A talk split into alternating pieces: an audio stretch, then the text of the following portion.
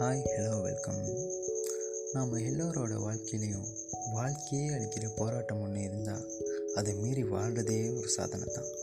ஆனால் அதோடவே போர் செய்கிறதுனா நம்மளால் யோசித்து பார்க்க முடியுமா? ஆனால் அதையும் செஞ்சு காட்டினவர் தான் சேகுவாரா ஆயிரத்தி தொள்ளாயிரத்தி இருபத்தெட்டு ஜூன் பதினாலு அர்ஜென்டினாவில் பிறந்தவர் குவாரா. பிறந்ததிலிருந்தே ஆஸ்துமாவில் பாதிப்படைஞ்ச குவாராவால் ஸ்கூல் போக முடியல. அதனால் வீட்டில் இருந்தே தான் தன்னோட ஆரம்ப கல்வியை படிச்சிருக்காரு. வீட்டுக்குள்ளேயே முடங்கி கிடைக்கிறத விரும்பாத குவாரா தனக்கு வந்த ஆஸ்துமாவை வெல்லணும்னு முடிவு செய்கிறாரு அதுக்காக கடுமையான நீச்சல் பயிற்சி செய்கிறாரு நம்ம எல்லாருக்கும் தெரியும் ஃபுட்பால்னுங்கிறது ரொம்பவே களைப்படைகிற விளையாட்டு. அதுக்கு மூச்சு பயிற்சியெல்லாம் ரொம்பவே முக்கியம். ஆனால் தனது ஆஸ்துமாவை போக்கிக் கொள்றதுக்காக ஃபுட்பால் ரக்பி போன்ற விளையாட்டுக்கள்லையும் கஷ்டப்பட்டு ஈடுபட்டிருக்காரு. இதோட சதுரங்கம் கவிதை போன்ற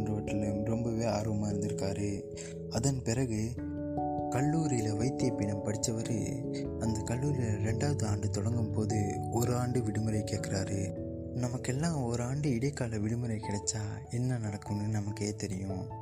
ஆனால் அவர் உல்லாசமாக கழிக்கலை. அவர் தனது நண்பரோட மோட்டார் சைக்கிள் ஒன்றில் தென் அமெரிக்கா முழுவதுமே பயணம் செஞ்சுருக்காரு.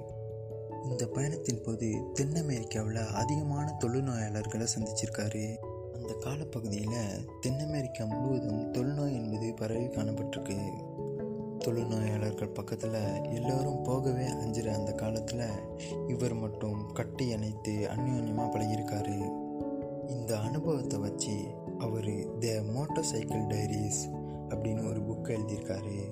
அந்த புக்கை அடிப்படையாக வச்சு ரெண்டாயிரத்தி நான்காம் ஆண்டு வெளிவந்த படமும் பல விருதுகளை வாங்கினது குறிப்பிடத்தக்கது.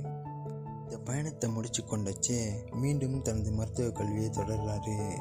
அதன் பிறகு கௌதமாலாவுக்கு சென்று புரட்சி கல்வியை படிக்கிறாரு.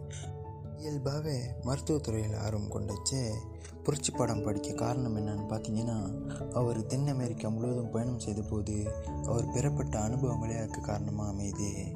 அவர் அந்த காலத்தில் மார்க்ஸ் லெனின் மற்றும் ஏங்கல்ஸ் போன்றவர்களோட கொள்கையிலையும் ரொம்ப ஈடுபாடாக இருந்திருக்காரு. இக்கால பகுதியில் தான் அவரோட நெருங்கிய நண்பரான பிடல் காஸ்ட்ரோவை சந்திச்சிருக்காரு. அதன் பிறகு பிடல் காஸ்ட்ரோவோட இணைந்து கியூபு புரட்சிக்கான வழிகளையும் செய்திருக்காங்க. கியூபு புரட்சியின் போது முதன் முதலாக சென்ற படையின் எண்ணிக்கை எண்பத்தி ரெண்டு பேர் மட்டுமே. ஆனால் அவர்களோட கொள்கைகளுக்கு இணங்கி பொதுமக்கள் பலரும் போரிட தயாராக வந்திருக்காங்க. இந்த போராட்டம் ஆயிரத்தி தொள்ளாயிரத்தி ஐம்பத்தி ஒம்போது கியூபாவை முழுவதுமாக கைப்பற்றியிருக்கு. அதன் பின் கியூபாவில் பிடல் காஸ்ட்ரோ தலைமையிலான ஆட்சி நடந்திருக்கு. அந்த ஆட்சியில் செகுவாராவுக்கு வழங்கப்பட்ட பதவி விவசாயத்துறையின் தலைவர் மற்றும் மத்திய வங்கியின் தலைவர். ஆனால் தனது ஆர்வத்தின் காரணமாக தொல்பொருள் ஆராய்ச்சி தலைவர் என்ற பதவியை அவர் பெற்றுக்கொள்கிறாரு குறுகிய காலமே இந்த பதவியை அவர் வகிச்சிருந்தாலும் ஆனால் அந்த குறுகிய கால பகுதியில் ஐநா சபையில் கியூபா நாட்டிற்காக உரை ஒன்று நிகழ்த்துறாரு. பிறகு அந்த பதவியும் சிறிது காலத்திலேயே விட்டு போகிற செகுவாரா உலகம் முழுவதும் சுற்றுப்பயணம் செய்தார். இந்த பயணத்தில் இந்தியா இலங்கை போன்ற நாடுகளுக்கும் பயணம் செஞ்சது குறிப்பிடத்தக்கது. ஒவ்வொரு அடிமை நாடுகளையும் தேடிச் சென்ற செகுவாரா இறுதியில் பொலிவியாவில் வைத்து ஆயிரத்தி தொள்ளாயிரத்தி அறுபத்தி ஏழில் ஆடு மேய்க்கும் பெண் ஒருவரால் காட்டி கொடுக்கப்பட்டு அதற்கு மறுதினம் சுட்டுக் கொல்லப்படுறாரு. கோழையை நீ சுடு சுடுவது சேகுவாராவை அல்ல சாதாரண மனிதரை. இவை இறுதியாக ஒழித்த வார்த்தைகள். உலகம் முழுவதிலும் உள்ள இளைஞர்களின் சட்டைகளிலும் அவர்களது நெஞ்சிலும் வாழ்கிறார் சேகுவாரா